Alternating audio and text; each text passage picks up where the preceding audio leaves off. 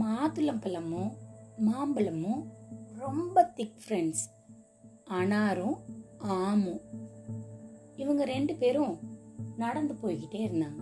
போகும்போது மரத்து மேல தூங்கிட்டு இருக்கிற புளிய பார்த்து சாப்பிடணும்னு ஆசை வந்துருச்சு. எதை பார்த்து மேல தொங்கிட்டு இருந்த இமிழிய பார்த்து இப்போ அது ரொம்ப உயரத்துல இருக்கே எப்படி பறிக்கிறது? அப்படின்னு யோசிக்கும் போது பக்கத்துல பெரிய கரும்பு காடு.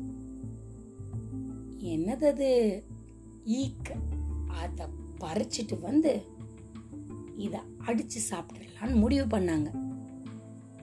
அத போய் பறிக்க போனா அதுக்கு பக்கத்துல ஏதோ ஒரு கிஃப்ட் பாக்ஸ் இருக்கு.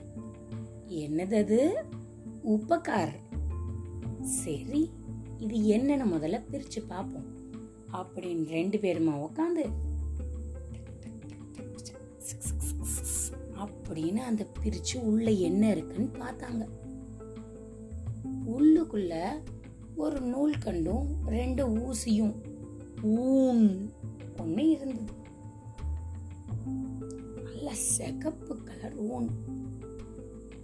அத பார்த்துட்டே இருக்கும்போது அந்த பக்கமா தப தப தப தப தபன் மோ அப்படின்னு ஓடி வந்துட்டு இருந்த ரிஷப பார்த்து பயந்தடிச்சு ரெண்டு பேரும் குட்டு குட்டு குட்டு குட்டு குட்டு குட்டுன்னு ஓடினாங்க.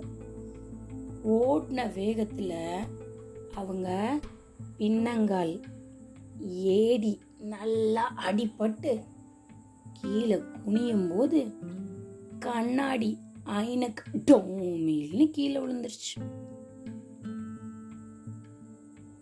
விழுகும்போது அவங்க மேல ஏதோ ஒரு துணி வந்து பட்ட மாதிரி தெரிஞ்சிச்சு.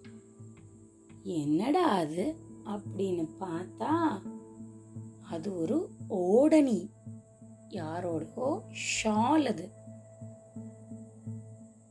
அந்த ஷாலை போட்டிருந்த அம்மா ஔரத். வந்து அந்த ஷாலை எடுத்துக்கிட்டு அவங்க கையில் வச்சிருந்த ஆங்கூர் கிரேப்ஸை இவங்க ரெண்டு பேருக்கும் சாப்பிட்றதுக்கு கொடுத்துட்டு ஆஹா அப்படின்னு சொன்னாங்க.